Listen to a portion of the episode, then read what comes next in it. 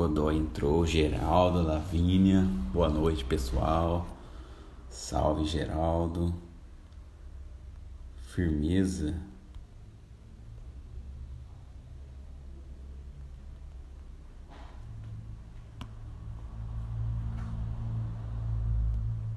Eu queria fixar aqui, mas não sei fixar o tema. Eu até mostrei a Bárbara. Aqui, fixar comentário. Aí, pronto. Ó, o Paulinho já chegando aí, Luizão. E aí, pessoal. Aperta nesse aviãozinho aí para convidar o pessoal para entrar aí pra live. O tema de hoje é ser marido.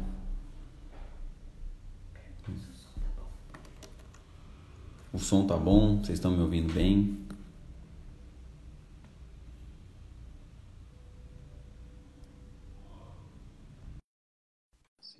Aqui. Vocês estão me ouvindo bem, galera? Se vocês estiverem me ouvindo bem, você comenta aí. Paulinho. Rapaz e aí, Jesus, é... rapaz Jesus, como é que você tá?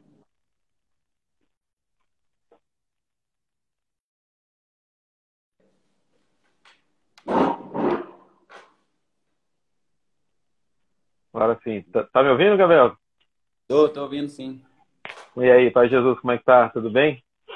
Bem, graças a Deus, você? Joia, tamo aí. Tamo bem, graças a Deus. Na quarentena e vamos que vamos. É, é importante estar bem, né? Não, graças a Deus, tamo bem, tamo bem.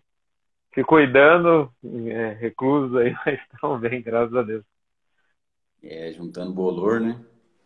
Rapaz, nem fale, nem fale né? Eu, eu, né, um pouco ainda na vida normal, mas é do trabalho para casa, da casa para o trabalho, né? E, e aí vamos, como diz, vamos sobrevivendo, mas graças a Deus, como diz a palavra, até aqui o Senhor nos sustentou, aí né? vamos continuar. Aí. O importante, como diz São Paulo aos Filipenses, é seguir decididamente. Então, vamos embora. Concordo, isso aí. O, Paulinho, então, você vê o nosso grupo de jovens, o tema é ser marido. E colocaram eu. Aí, olha que beleza aí, ó. Tamo junto aí. É nóis, vamos embora. pra ser. É que no final do ano, se Deus quiser, é o caso, entendeu? Daí o pessoal já quer me ensinar. Aí, aí sim, que beleza aí, ó. Aí, aí dá pra inverter a live, daí ser marido, você que faz. É... Tem que aprender, né? De quem, de quem já viveu, já conhece, né? E vamos caminho. lá. Vamos, então, vamos dizer que estamos aprendendo, estamos aprendendo, vamos lá. Mas se eu não errar o que você já errou, para mim já sai ganhando, né? Oh, aí, foi é bem por aí mesmo. Então, Paulinho, eu queria pedir para que. Eu sei que tem uma galera aí que também faz parte do seu grupo de amigos aí, mas eu queria uhum. pedir que você se apresentasse, falar um pouquinho de você aí para a galera que não te conhece. Bom, bora lá. Então, como o Gabriel falou, meu nome é Paulinho, sou aqui de Jacareí, estou aqui do lado do GEV, né, em, em, São José dos Campos, eu estou aqui em Jacareí. Eu faço parte de uma comunidade de vida e aliança chamada Colo de Deus e sou casado, né, o tema é ser marido, então esse ano eu faço 14 anos de casado, né, nós, uh, contando namoro e noivado, esse caminho durou sete anos, né, e agora mais 14 anos de que a gente faz de casado, ou seja, né, tô quase tendo mais tempo de vida com a Bel, né, com a, com a Isabel do que sem ela, né? Então, é, isso é importante, né, para nossa partilha. Eu tenho três filhas, Ana Laura, que tem 12 anos, a Mariana, que está com 9, e tem a Júlia, caçula, com 5 anos, né? E, e é essa vivência aí que, que a gente vai partilhar nessa noite de hoje aí, para que Deus possa nos orientar diante daquilo que tem da experiência, né, da nossa experiência, da minha experiência, né, como esposo, mas muito mais ainda daquilo que eu tenho aprendido com Deus, Deus tem nos conduzido. É isso. Paulinho, você só sabe fazer mulher ou você não sabe fazer homem? Rapaz, eu acho que se fosse o próximo filho, seria mulher de novo. né? É, é interessante que as pessoas sempre perguntam, né? Ah, você nunca teve que ter um menino assim? Eu sempre fui muito tranquilo quanto a isso, sabe? Então, uhum. mas eu digo que isso aí pode ser assunto de uma próxima live. Como ser pai de meninas e depois ou, ou, até mesmo trazer seu pai e sua mãe para falar como é ser pai só de meninos, né? Seria, seria legal. De verdade. Seria legal. Mas é, eu sempre fui muito tranquilo quanto a isso, Gabriel. Nunca, nunca encanei, assim, às vezes, ah, né, porque muitas, até aquela expectativa sempre de do homem, queria ter um filho homem e tudo mais, mas eu sempre fui muito tranquilo. Sempre quando a Bel engravidava e sempre me questionavam quanto a isso, sempre fui muito tranquilo. Mas só meninos, eu acho que se é o quarto, é menina também. Mas vamos lá. A gente, antes de a gente começar, queria pedir para vocês apertar nesse aviãozinho aí, encaminhar para uns namorados, uns maridos que vocês conhecem aí, que vai ser bem legal, bem interessante, que tem bastante pergunta, até para quem não é casado também, né, para a uhum. gente já ir partilhando sobre isso. E o pessoal fez um. A gente abriu uma caixinha de perguntas lá, Paulinho, e o pessoal uhum. fez algumas perguntas lá, e aí a gente vai. Né, não vamos nos prender a elas, mas a gente vai nos guiando em cima delas. E a primeira pergunta, até mesmo antes de, de ser casado, né? É, a gente vive essa realidade de que as famílias vêm sendo bem destruídas, infelizmente. E a pergunta que fizeram lá foi o seguinte: como ser um bom marido se eu não tive boas referências na minha casa, né? Talvez cresceu com pais divorciados, criado com a avó, tio, uhum. ou até mesmo pai dentro de casa, mas não uhum. serviu como uma boa referência masculina para o rapaz. Uhum. E como é que você responderia essa, essa pergunta aí, essa, essa pessoa? Não sei é, foi. Infelizmente, essa é uma realidade que cada dia mais acontece e, e tem acontecido, né? Ou seja, como você disse, com o ataque das famílias, ou seja, você tem todo um, um, um vamos dizer até mesmo uma, um império do mal mesmo, né? Nós temos várias coisas uh, em mídia, literatura, ideologias, pessoas a serviço de Satanás para destruir a família, né? Querendo trazer essa, essa reconfigurar a família, né? E a gente vê um monte de coisas aí com o rótulo, com o nome de família, mas que de família não tem nada, né? Ou seja, aquela configuração mesmo clássica, né? Daquilo que Deus criou, que é um homem, a mulher e os seus filhos, que aqueles que que possam ter, né? Claro, eventuais situações, mas isso é uma consequência realmente é, essa visão é uma consequência daquilo que nós estamos enfrentando. Mas aí eu começo dizendo da palavra de Deus, né? A palavra de Deus no livro do Apocalipse vai dizer que o Senhor é aquele que faz nova todas as coisas, né? Então eu quero trazer um, um, um pequeno testemunho. É, eu sou filho único, né? Os meus pais, é, minha mãe veio de Minas, o meu pai veio é aqui de São Paulo. Meu pai é descendente de japoneses, né? Meus avós vieram do Japão, a minha mãe, né? Mineira, acho que bisavós, descendentes de italiano, alemães, uma coisa assim. É, e aí, em casa, eu tive um problema muito, muito sério, né? Eu não peguei totalmente isso, peguei algumas quedas, mas a questão do alcoolismo. Ou seja, é, eu tive um pai que viveu muito intensamente a questão do alcoolismo e nem por causa disso, né? Eu fui tendencioso à bebida. Claro que isso trouxe consequências para minha vida mas nem por isso, tanto, tanto é que até hoje, graças ao bom Deus, e, e, não vou saber também, eu não sei o que é ficar bêbado, né? Eu nunca me embebe, nunca, por dois motivos. Um, que eu sempre mergulhava de cabeça nas coisas, então eu tinha medo de ir e não voltar, né? E, e eu não queria dar esse desgosto para minha mãe, sabendo que minha mãe já tinha sofrido tantas coisas a respeito do meu pai. Então, diante da pergunta, eu não tenho um bom exemplo em casa. Então, primeira coisa, é você buscar o que é o exemplo, o que é uma família. E a partir do momento eu vejo assim, meu pai e a minha mãe não são dessa maneira que, que eu entendo que é uma família, daquilo que ensina a igreja, daquilo que eu olho para uma vida cristã, na questão moral, na questão ética, na questão do amor. E não é isso que eu vivo, então não é isso que eu quero para mim. Então eu preciso da graça de Deus para que me ajude a formar uma família, fazer aquilo da vontade de Deus acontecer na minha vida. Por que isso? Porque o fato simplesmente de olhar para a minha casa, por exemplo, dos meus pais, dos meus tios, dos meus irmãos, e ali eu ver uma realidade talvez de divórcio, de adultério, de vícios, não é simplesmente olhar para a questão do exemplo e ver uma questão ao contrário, assim, não, isso não é família, então eu vou querer fazer uma coisa diferente. Os traumas levam a, a muitas vezes eu não querer aquilo. Muitas vezes não é porque eu olho para a família, não, isso aqui não é família, eu não quero para mim e tal, mas ah, então desacredito. Não, existem uns traumas por trás. Então, o que leva a pessoa a não querer aquilo e não querer casar, por exemplo, ah, eu não vou casar, né? Às vezes houve dentro de casa, né? A pessoa fala, vou casar, pelo amor de Deus, me vai fazer isso, uma besteira dessa. Uma besteira dessa, já basta a mamãe fez. Já basta o pai já fez essa besteira. Então vai fazer essa besteira. Atrás dessa frase, no coração de quem ouve, existem traumas, ressentimentos, é, carências. E é isso que vai nos levar, muitas vezes, a não querer casar. Né? E, e, e, não é porque ela, mesmo sabendo que aquilo não é a família perfeita, não, a família não foi feita para aquilo, a pessoa ela não quer configurar a família por causa dos seus traumas. Não é por aquilo que simplesmente que ela está vendo, mas é por aquilo que, que aquilo que ela está vendo fez o efeito nela. Então, o que fazer? A graça de Deus. Ou seja, você precisa buscar a cura, você precisa encontrar Jesus e entender que não é porque os pais ou os irmãos, ou quem sei, o casamento foi, foi não foi conduzido como deveria ser, né? E aí eu começo a entender que o casamento, por exemplo, dos meus pais em casa não foram assim, não é porque o casamento é ruim, mas porque foi, foram feitas más escolhas, foram tomadas decisões erradas, né? E isso, a instituição família não tem culpa, né? Então, é, esse, o que eu digo é isso. Não é porque a sua família uh, tem um trauma, um exemplo amargo, negativo de que não deu certo, que eu não vou dar certo.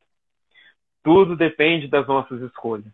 E aí eu começo dizendo que se a família ela não tem um alicerce divino, porque a, a família é uma criação de Deus. Deus criou a família. E assim como eu faço uma comparação, muitas vezes em, em retiros, uma, uma comparação, claro, salva suas devidas proporções de valor, mas é, assim como, por exemplo, quebra um celular, quebra uma televisão, para quem que você leva? Você leva para um técnico que é especialista naquilo. Então você vai procurar, se meu celular é Samsung, eu vou levar uma assistência técnica da Samsung, o cara que, é, que, que, é, que tem as condições, que fez o curso e tudo mais. Quem criou a família?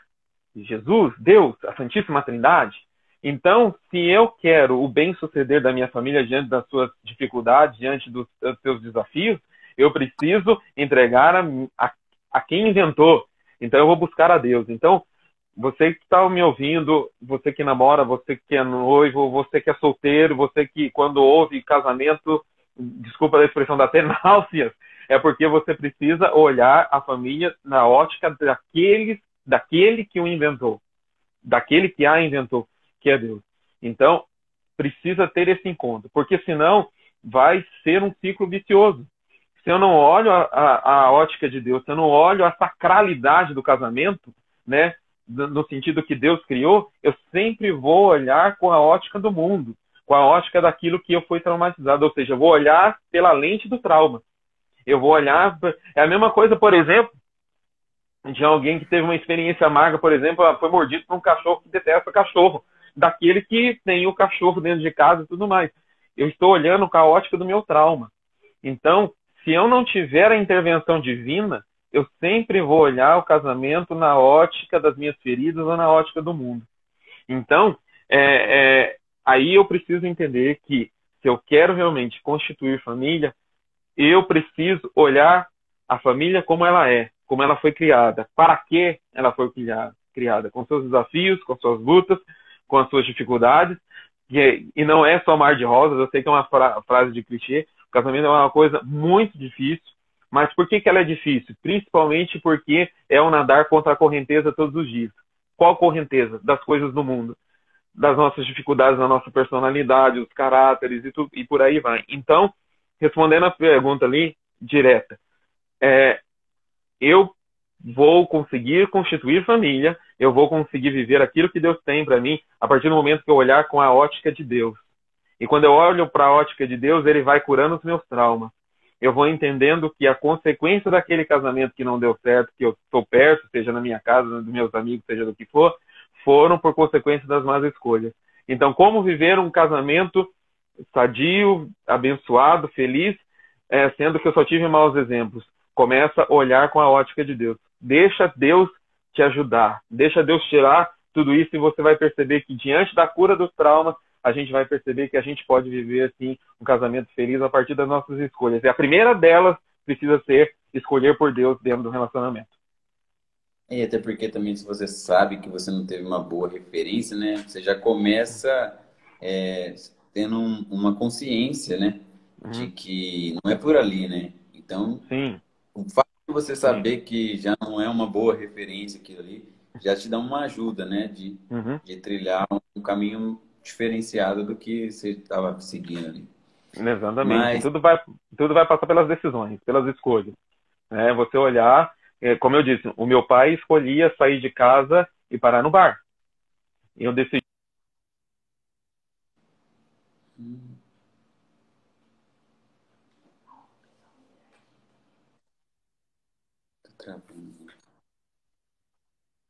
Da revolta, né? Então eu ia traduzir a minha carência, a minha revolta por aquilo que minha mãe me contava de uma outra maneira. Porque eu encontrei Jesus, eu decidi enfrentar essas carências e tudo mais com perdão, com oração, com a graça de Deus, com cura, com libertação.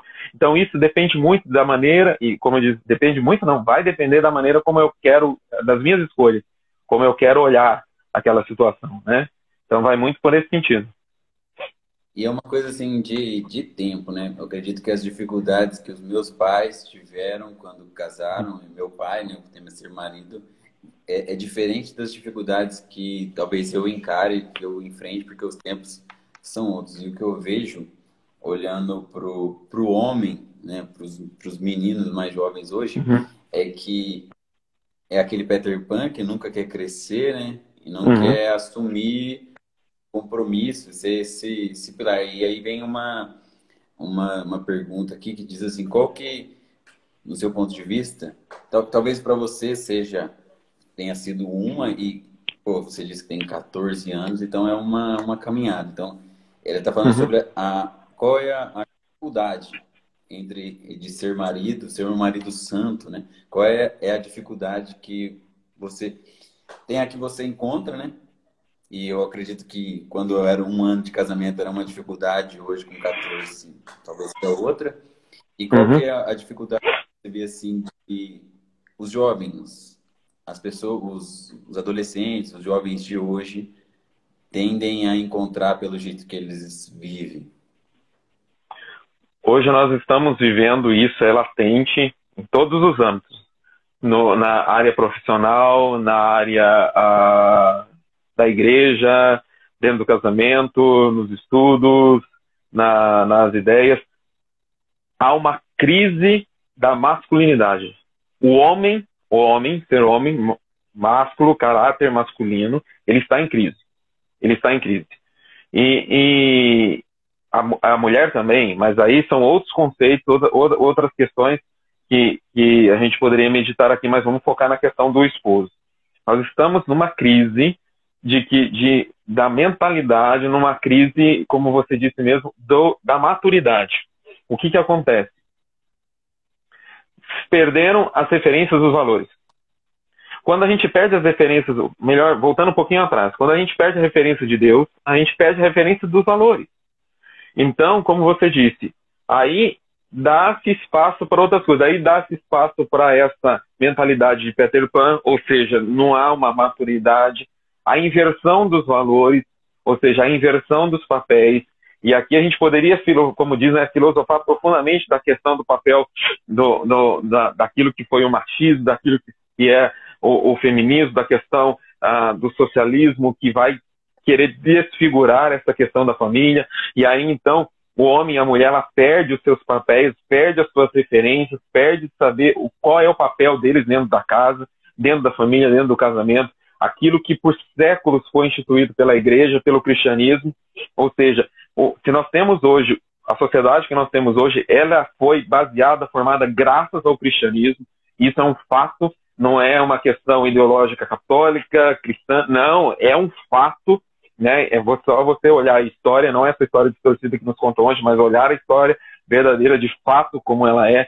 E você vê isso infiltrado em todos os em todos os lugares. Você vê isso na escola, você vê isso na mídia, você vê isso nos chamados formadores de opinião, nos influencers, nos youtubers, e isso está desencadeando na família. Ou seja, o homem ele perdeu a sua identidade. E aqui eu não estou entrando no fato da homossexualidade, do, do gaysismo, que, é, que são coisas, não estou entrando nessa questão de, de pessoas que têm atração pelo mesmo sexo, não é nem essa questão. É a questão realmente, e claro, isso também vai ser uma das consequências, mas é a questão da mentalidade.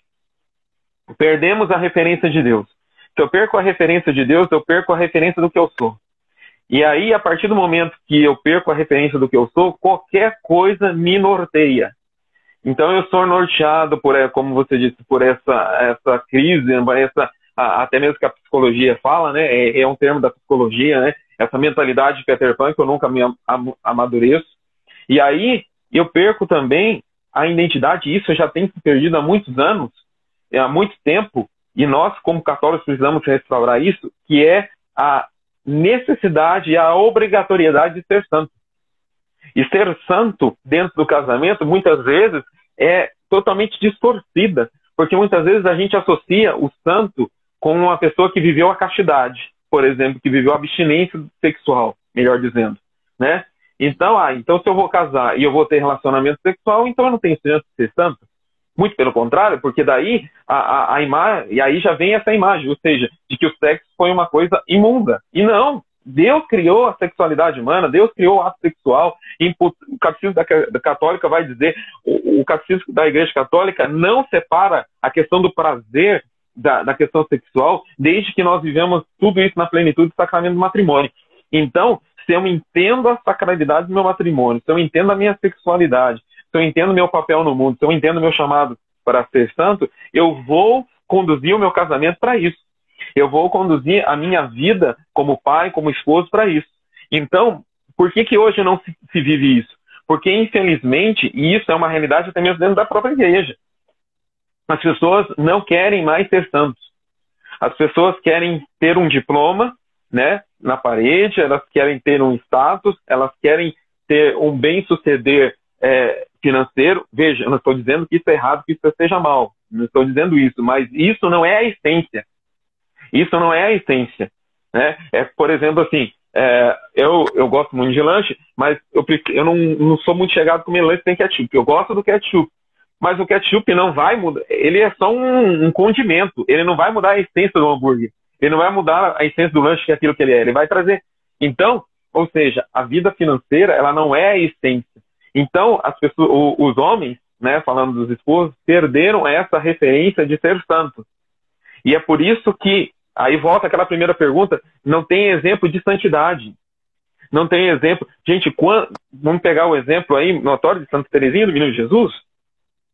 Ela aprendeu os primeiros passos da santidade dentro da própria casa, com seus pais, que são santos, canonizados, né? Então, a, essa dificuldade que as pessoas têm começa na questão da mentalidade. Ou seja, os homens não querem ser santos. Eles querem ser bem-sucedidos, eles querem ter status, eles querem ter seguidores, eles querem é, ter curtidas, eles querem ter uma conta no banco, eles querem saber da, da educação financeira, eles querem saber se as bolsas vão subir, se vão descer, eles querem saber da taxa do dólar, a, a questão social política do, do país, mas você está diante de uma, uma, de uma de algo que não vai preencher, de que não é o fim último da sua vida. Então, nós precisamos uma geração de homens que querem ser santos. A dificuldade primeira é essa. Como é, já começa assim: como é que eu vou ser uma coisa que eu não quero ser? Como é que eu vou ser uma coisa que eu não entendo que tem que fazer parte da minha vida, entende? Então, se eu entendo que eu não, eu, eu, tenho que ser um bom profissional, eu tenho que prover financeiramente a minha casa, eu tenho que pagar uma boa escola para os meus filhos, chegar a fazer um pé de meia e tal, são três filhos, então praticamente são 12 anos na faculdade, quatro anos cada uma, então eu tenho que ter uma reserva financeira para tudo isso. e eu tenho que. Caro. Exatamente, né? aquela mentalidade que filho da despesa. Né? Eu acho isso um absurdo né? E por isso que muita gente está trocando ser humano por cachorro. Eu adoro cachorro, gosto muito de cachorro, mas, né, ado, ado, ado, cada um no seu quadrado, né? Então, a grande dificuldade que eu vejo, Gabriel, pra, da, dos esposos querer ser, é, da santidade, é de querer ser santo. A partir do momento que ele vai querer ser santo, a partir do momento que ele vai investir nisso, investir na santidade, investir na santidade não é ser relaxado, não é deixar de trabalhar, não é nada disso. Mas a partir do momento que ele investe em ser santo, então ele vai pensar nas suas virtudes, ele vai pensar nas suas, nos dons da graça de Deus, ele não vai fazer nada sem a graça de Deus. E aí as dificuldades vão ser outras. As dificuldades de lutar contra o mundo, as dificuldades de brindar a sua casa contra as coisas do mundo, de, de educar os seus filhos conforme aquilo que Deus, que Deus, que Deus quer, é, de você tratar a sua esposa na maneira que você precisa tratá-la, diante daquilo que Deus vai te impulsionar. Você vai ser um profissional segundo os olhos de Deus. Você vai ser um engenheiro, um professor, um, um, um operador de máquina, seja o que for, conforme aquilo de Deus. Então, tudo caminha para a santidade. Porque a, a, naquilo que é ser conforme. Mas, aí, mas a primeira que se tem se enfrentado é o querer. As pessoas não querem ser santos, os homens não querem ser santos. Os homens querem ser viris, os homens querem resolver a questão financeira, é, falar preocupados com aquilo que, que, que, é perecível, mas estão esquecendo de buscar as coisas do alto. Então, primeiro passo, vencer a dificuldade de querer, saber o que é ser santo, querer ser santo, e aí, a partir do momento disso, você vai lutar com outras, outras batalhas. Mas aí, como diz a palavra de Deus, Deus vai nos trazer a sua graça. E aí, a partir disso, da sua santidade, você vai desencadear o desejo de ser santo, da esposa, dos filhos, né? Então, a primeira dificuldade que eu penso assim, primeiro, que nós precisamos fazer, eu fui chamado a ser santo e eu quero ser santo. E também lá em Efésios, Jesus fala que o homem, o esposo tem que se sacrificar, né? Pela sua hum, esposa. E, assim, a santidade dentro do matrimônio para o esposo tem que passar em torno disso. Não, não, não dá para não dá para ser santo sem dar a vida, né? Eu entendo que dar a vida é tanto assim é, né, você, vamos supor, né, você casado, você escuta um barulho na cozinha e você vai lá, né, você não vai acordar sua esposa, falar para ela ir lá, você vai lá, e se tiver alguém lá, é assim, ou eu ou ele sai vivo daquela cozinha, mas eu não vou deixar ele fazer alguma coisa com a minha família. Isso é dar a uhum. vida, mas é também é gastar a minha vida, não para mim, mas por alguém, né? Pela minha família, pela minha esposa, pelos meus filhos. Então, é, eu vejo que pelo jovem que tá meio nesse querer ser playboy, viver de prazer, viver nas facilidades, na hora que ele entra numa realidade em que ele tem que dar a vida, ele afrouxa, né? Ele foge, ele corre. E, e aí vindo, que você citou, né? Que deixa para uma outra live, mas vindo nessa onda do feminismo, que a mulher fala assim, não, eu vou prover, eu vou prover, então a mulher, ela no lugar do homem, o homem fica tranquilo na dele ali, porque ele não precisa fazer nada, porque tem alguém uhum. provendo no lugar dele. E aí tem uma outra pergunta que entra exatamente nesse fato, é que o marido ele sempre tem que ser provedor? Ou em algum caso, de alguma forma, ele pode deixar de ser provedor? É, pegando uma palavra que você usou, que eu acho que é muito, muito pertinente, vem muito à tona, é, nós estamos, isso serve para homem e para mulher, mas vamos falar para os homens. Nós estamos numa geração frouxa. Nós estamos numa geração mole, de moleza, que estão acostumados com as facilidades, por exemplo, da tecnologia e, e quer trazer essas facilidades para a questão espiritual, para a questão familiar. Nós estamos, nós estamos diante de uma geração que não aguenta o tranco, que não aguenta dificuldade, nós estamos ah, né, a, a, com, com a geração do estalar de dedos, as coisas acontecem. Né? Então, e por causa disso, volta de novo a questão da inversão dos papéis. Porque muitas vezes, infelizmente, a mulher ela precisa a papel, o papel de o homem no seu papel. que a mulher ela possa trabalhar, que ela não possa ir para o seu trabalho, que ela não possa possa é, é, do trabalho, não é nada disso. Porque a gente sabe que, infelizmente, com a realidade do nosso país, do nosso gente,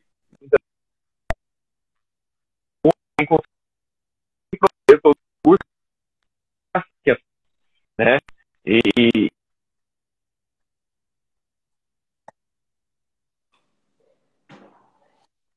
a mulher pudesse cuidar das questões da família, olhar para a família. Mas a gente sabe que, infelizmente, nós não estamos vivendo numa realidade dessa. Volto a dizer, que bom seria se a mulher pudesse dedicar para prover aqui, a, a, no auxílio da criação dos filhos, pudesse prover de, de, de, envolver a questão da santidade, mas essa não é a, a realidade. Né? Se a mulher ela precisa tomar o papel de provedora dentro de casa por uma ausência e uma responsabilidade do marido, alguma coisa está errada. Se a mulher ela precisa assumir as rédeas, são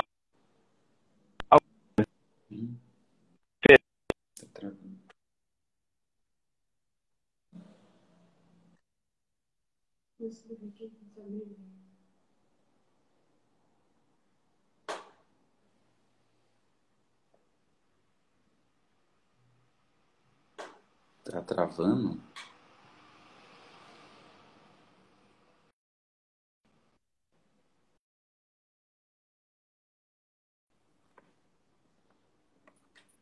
Poxa vida.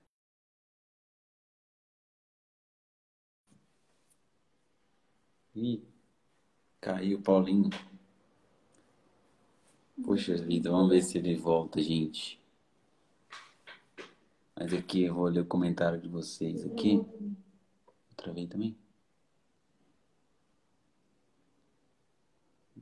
Godoy gostou da analogia do lanche. Ami Lemes. Sempre ouvimos falar sobre ser santa, mulher ser santa. Achei show você mostrar o outro lado. Exatamente, todo mundo tem esse chamado tem que ser santo, não é só mulher.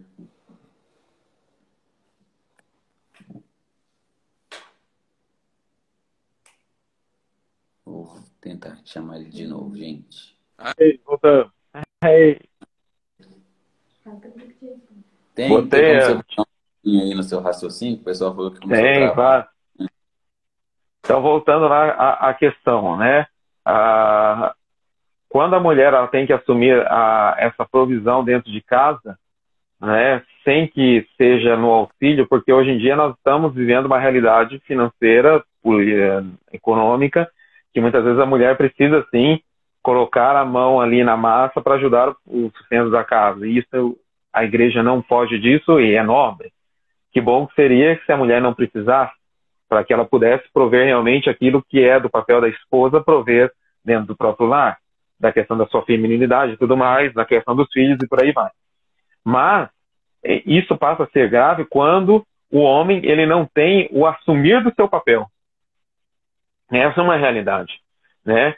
É aquela questão de que a gente pode trazer para umas coisas práticas. Por exemplo, a, a lâmpada está queimada e a, a esposa pede para o marido trocar a lâmpada e fala, não, vou trocar o negócio, já está queimado faz anos e ela tem que ir lá não estou dizendo que a mulher não possa trocar a lâmpada, mas do homem ele precisa se posicionar, né? Que muitas vezes ele vai chegar em casa e vai ficar lá na frente da televisão assistindo a sua série e a mulher ali provendo todas as outras coisas.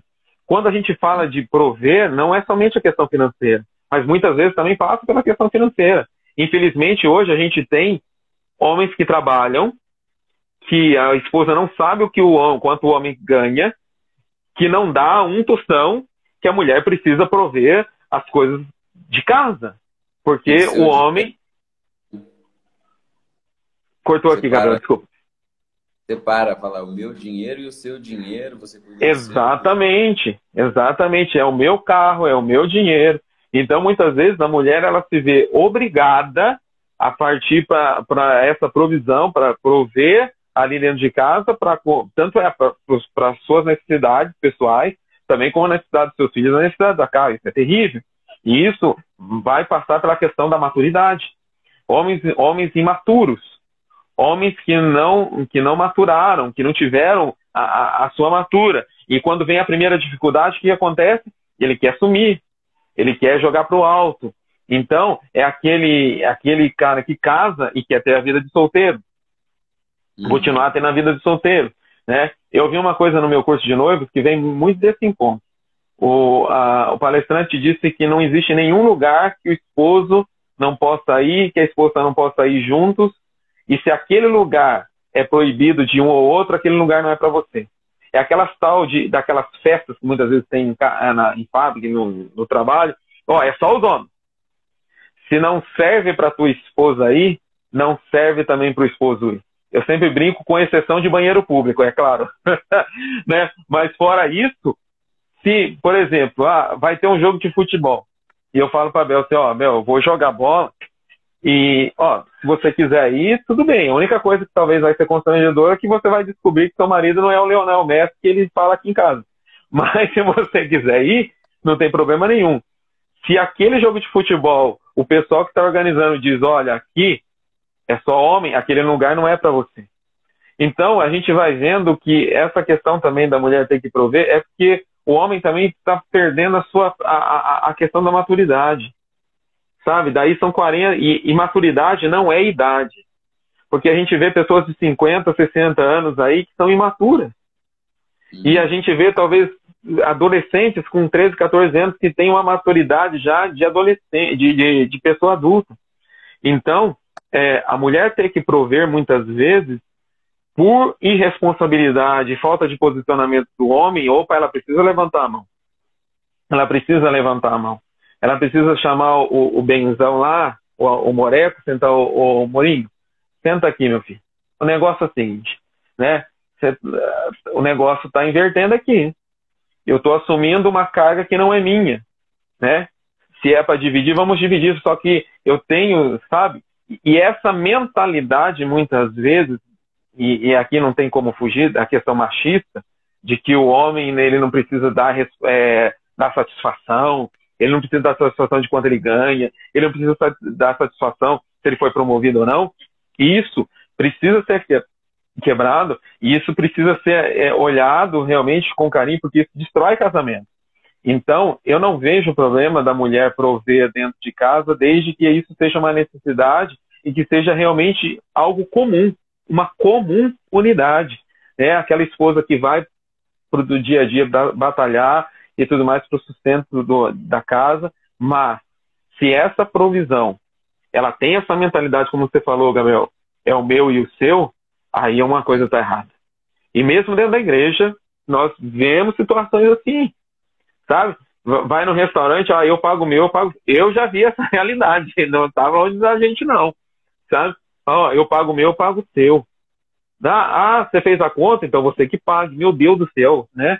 Então, é, tomar muito cuidado com isso, porque senão a gente vai trazer uma mentalidade do mundo para dentro de casa e aí, de repente, a gente não está vivendo mais uma família, a gente está vivendo famílias, cada uma na sua ilha, cada uma na sua realidade. Então, é preciso ficar muito atento quanto a essas ervas daninhas, esse joio que muitas vezes o inimigo quer jogar no meio do, do, do relacionamento.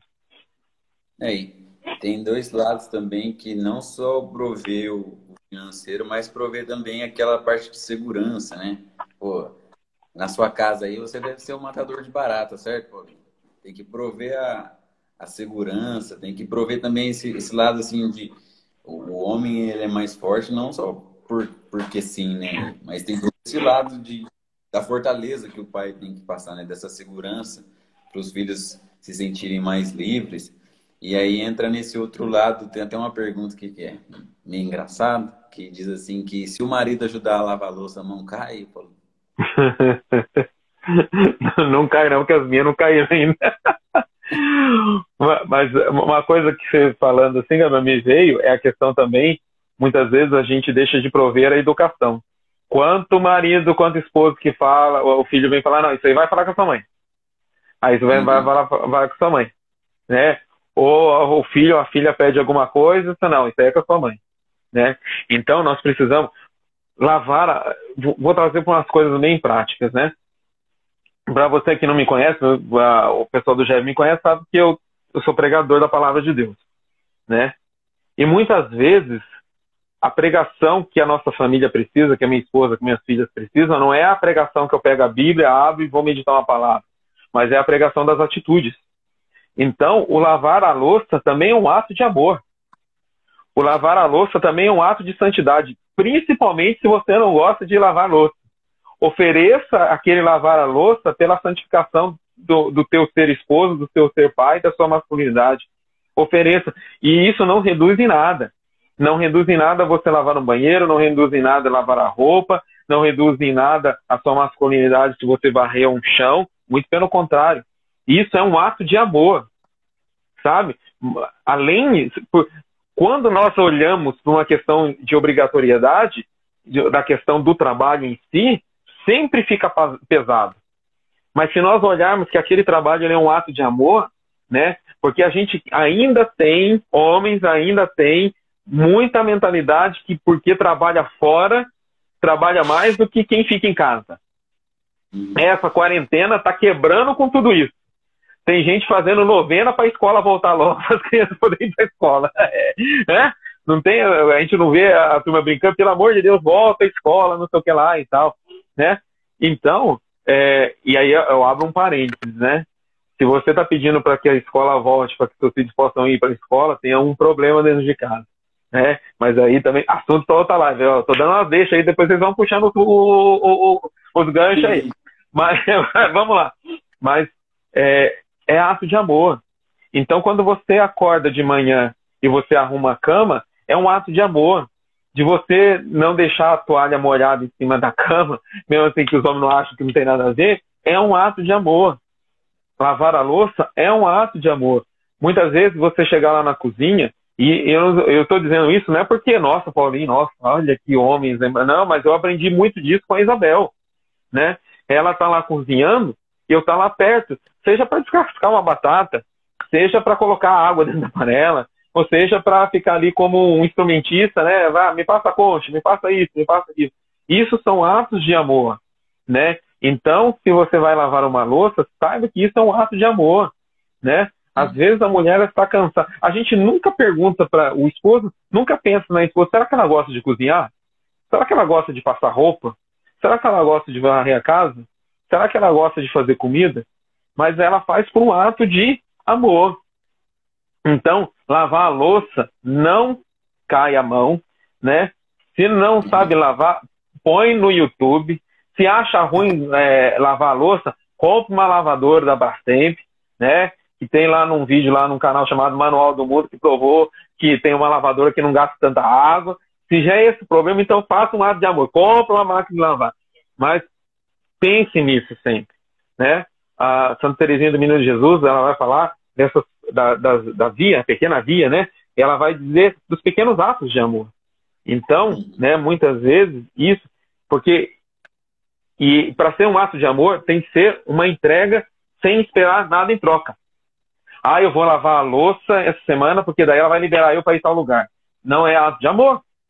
O amor tem que ser descompromissado, ele tem que ter um ato gratuito, né? E também não é para ficar jogando na cara, né? Ah, tá vendo aí? Eu lavei a louça, então você não pode reclamar nada. Ah, eu vou lavar para você não ficar falando. Não é um ato de amor. Então, sem esperar nada em troca. Então, não cai a mão. Muito pelo contrário. Edifique, solidifique o, o cara. Externe isso faça com que a pessoa, não, o externar não é ficar jogando na cara, mas externe, mostre que você está fazendo aquilo com um ato de amor, que você está fazendo aquilo para o bem comum e é uma maneira de dizer que ama e também é uma maneira de cuidar, né? Uma, uma maneira do, do cuidado.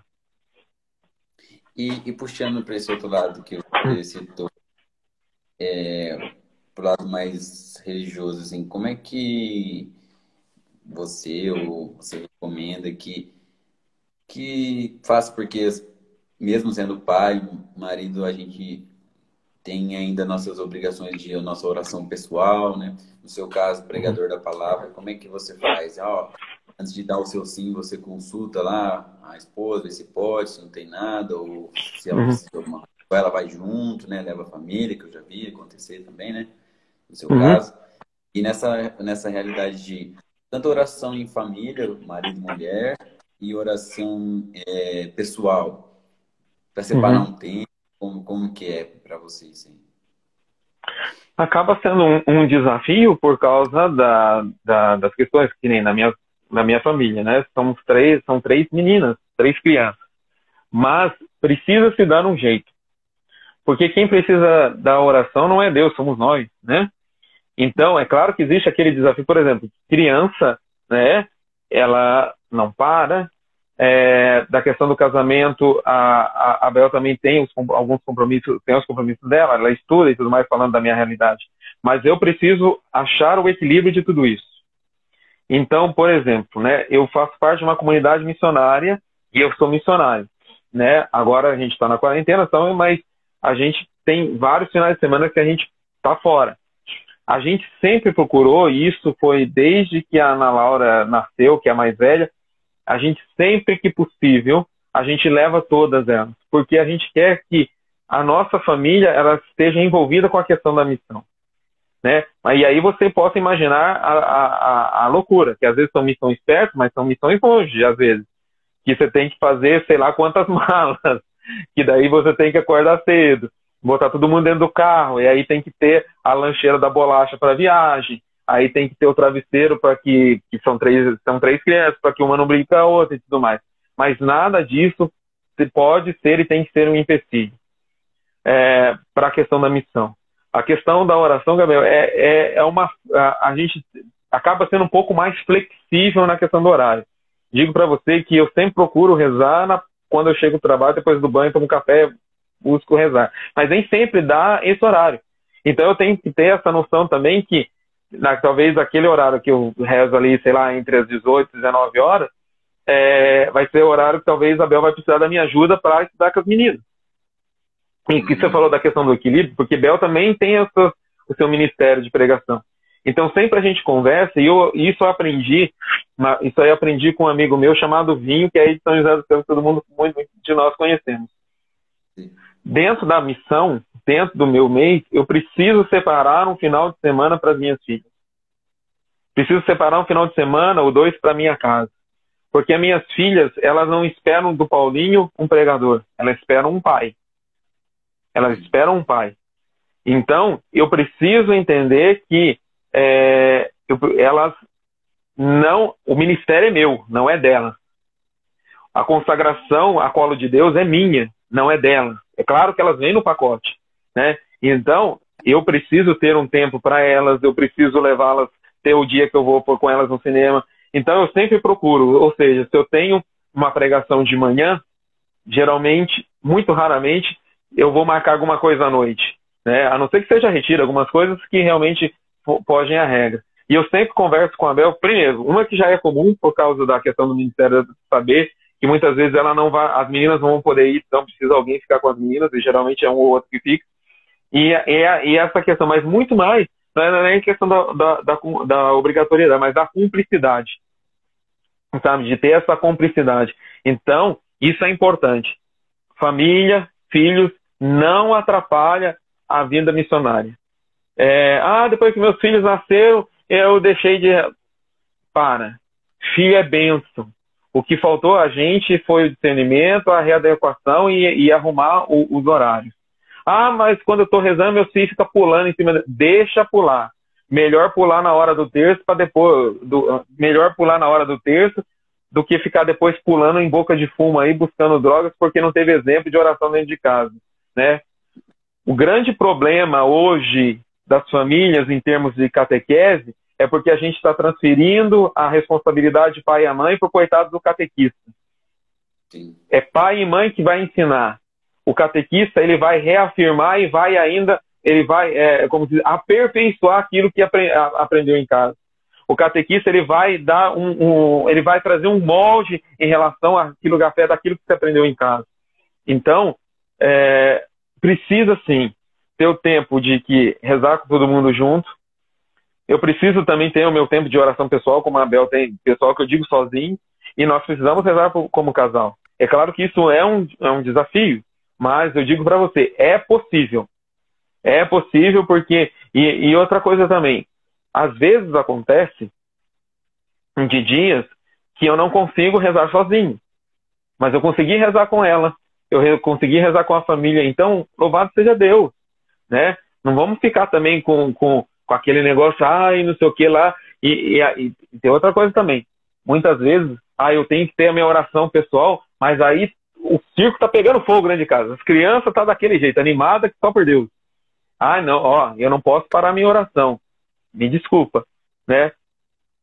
Deus não vai mandar você para o inferno porque você parou a sua oração, porque você não vai poder fazer naquele momento, porque você precisa ajudar a sua esposa lá para trazer aquele apaziguar. Ou talvez ela alguma coisa atrasou e ela precisa da sua ajuda. Então, esse discernimento, esse equilíbrio, talvez seja essa palavra certa, né? Então, cada um precisa olhar para a sua realidade.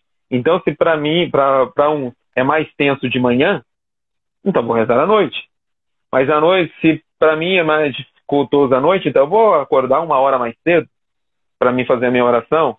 Eu vou fazer um momento, porque isso começa a, a questão da prioridade, Gabriel. É a questão de colocar Deus no centro das coisas. E a gente fala para as meninas aqui em casa. Né? Você pensa que a minha filha não pergunta assim, nossa, por que, que nós tem que ir na missa de novo? A gente não foi domingo passado? Por que, que nós tem que rezar de novo? E, elas, e a gente precisa passar para elas, filhas, se Deus não for o centro da nossa família, a nossa família está fadada ao fracasso. Se Deus não for o condutor da nossa família, a gente, para onde, aonde que a gente vai parar? Então, delas entenderem isso, que Deus precisa ser o centro da família. E eu preciso olhar para essa realidade, sabe? E aí eu criar mecanismos, meios para que isso aconteça. É, é difícil? Claro que é, mas um desafio a cada dia. Mas o importante é que você não deixe a sua vida de oração. Não deixe a, a de, de estar com Deus, porque aí é o grande erro. De achar, ah, não. Porque daí você perde o prumo, perde o norte, perde o alicerce, e aí que mora o perigo. E agora a gente está nos, nos 10 minutos finais. E eu acho importante isso também, que para quem está assistindo e não é casado, né? Tem que ter vida de oração também, né? Se você não tem até hoje, começa, né? Aproveita a quarentena para começar, porque não tem... Tem uma frase que é atribuída a Santa Teresa, mas não tenho certeza que é. Ela diz assim que se você me mostrar quem tem 15 minutos de orações todos os dias, 15 minutos de oração todos os dias, eu dou para ele o céu. Então, uhum. é o mínimo, né? Se você é duas coisas, né? Ou você, se você rezar sempre, ou você muda de vida, ou você para de rezar, porque continuar do jeito que você tá, não, não, não vai. Mas para a gente caminhar para o final, Paulinho, aquilo que eu falei lá no começo, é, você, conselhos que você pode dar para um jovem como eu, noivo, e você fala, se me tivesse me falado isso antes, eu não tinha batido a cabeça tanto, não tinha, não tinha menos dor de cabeça. Tem alguns uhum. conselhos. Claro. Primeira coisa, o relacionamento de namoro. Primeiro, quem namora tem que namorar para casar. Ah, Paulinho, mas se não der certo, aí é uma outra coisa. Mas tem que ter a mentalidade do casamento. Se não vai dar certo, é o tempo do namoro que vai dizer. Ou seja, não, não pode namorar para passar tempo. Não pode, desculpa da sinceridade do que eu vou falar. Namoro não é credencial para ter uma transa, um sexo com garantido com alguém. Se você não conseguir, para, isso é mentalidade do demônio, é coisa do inferno. Tem que namorar para casar. Se lá na frente vai descobrir que não vai casar, o tempo do namoro cumpriu o seu papel mas tem que entrar no casamento. Não estou dizendo que tem que pensar no primeiro dia do casamento, vai, primeiro dia de namoro, sai com a menina e fala, então, e aí, como é que a gente vai fazer? A gente vai comprar casa? Não é isso.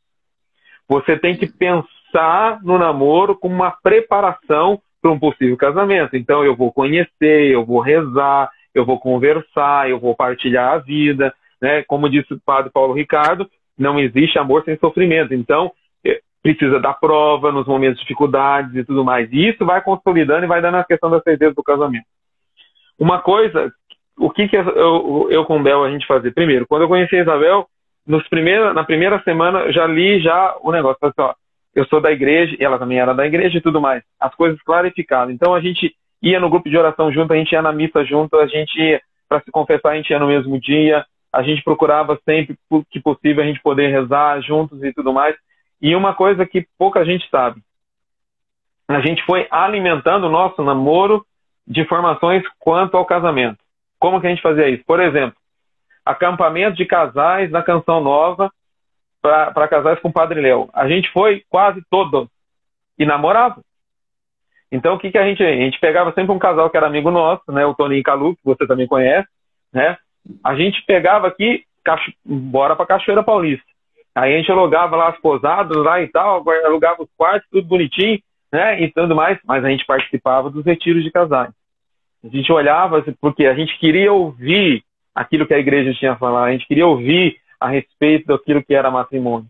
É claro que a gente tinha o exemplo dos nossos pais, graças a Deus, os nossos pais não são perfeitos e tudo mais, mas eram cristãos, são cristãos, católicos e tudo mais. Então, esse aprendizado, né? De olhar para os bons exemplos, de olhar, de fazer com que Deus conduza o namoro, que Deus conduza o noivado, alimentar o, o relacionamento com coisas sadias. Porque o que, que acontece? O que, que o mundo hoje ensina? Então aí, aí o que, que acontece? O cidadão está lá na casa dele só vendo pornografia, só, né? É, teve uma vez, eu não conhecia, e aí tinha a HBO abriu e tinha aquele tal do Game of Thrones. Eu sei que tem uhum. gente que vai me, me, me martirizar aqui. Não tem problema, tô nem Mas vamos lá. E aí eu gosto muito das coisas medievais, eu gosto do Senhor dos Anéis, aquela coisa arada toda. Né? E aí, ah, vou assistir esse, esse trem aí para me ver o que, tá, que, que, que é esse negócio. Graças ao bom Deus que no dia que eu tava vendo não tinha ninguém na sala. Porque até o controle mudar, tava lá a cena lá na cama, lá daqui a pouco levanta o, lençol, dois homens pelados embaixo da cama. Eita Deus! E aí, você que raio que é isso? O que, que isso tem a ver? Ou seja, eu vou me alimentando daquilo. Então eu estou assistindo aquela série que aparece aquelas mulheres de pouca roupa, aquela cena assim e tudo mais. Aí eu vou pro namoro. O que, que você vai entregar para sua namorada? A matéria-prima que você guardou. Então é por isso que daí vai lá dar um beijo. Meu Deus Jesus amado, só falta ligar pro 93 Corpo do Bombeiro para pagar o fogo. E vice-versa.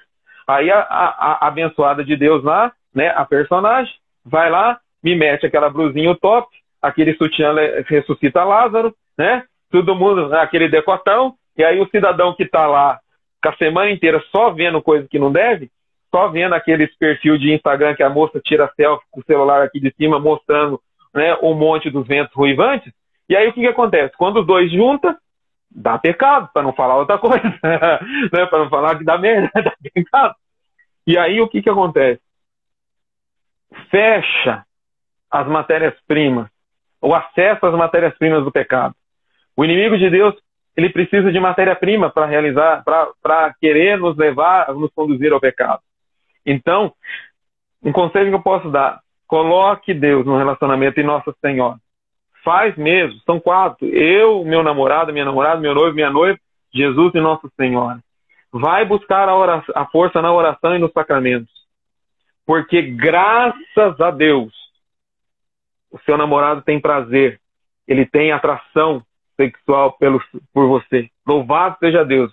Que é gente, é normal. Esse é um dos grandes sabe, Gabriel? O pessoal começa a namorar na igreja, acha que virou homem de lata e a boneca de pano. Não tem vontade, não, não, não se excita, não tem, não tem prazer. Nossa, não, agora estou namorando na igreja, acabou, a, a vontade só vai vir depois no dia do casamento, na hora que falar assim, né? Nem a morte você faz. Aí vem de novo, não, pelo amor de Deus. E aí o que, que acontece? o cara guarda. E aí pronto, pecado em cima. Então, reconhecer os seus limites, saber dos seus limites, saber isso com vida de oração, vida sacramental, a Virgem Santíssima, alimentar-se daquilo que é bom e buscar é, o conhecimento, o entendimento do que é o sacramento do matrimônio. E trazer isso para uma realidade de testemunho para jovens né, de dizer assim, a gente é um, um, um, um casal que vive a castidade. Aí tu, ah, quer viver a castidade? você engana os outros. Porque o mundo não está mais acostumado com isso. E precisa ter casais que deem esse testemunho. Porque aquilo que você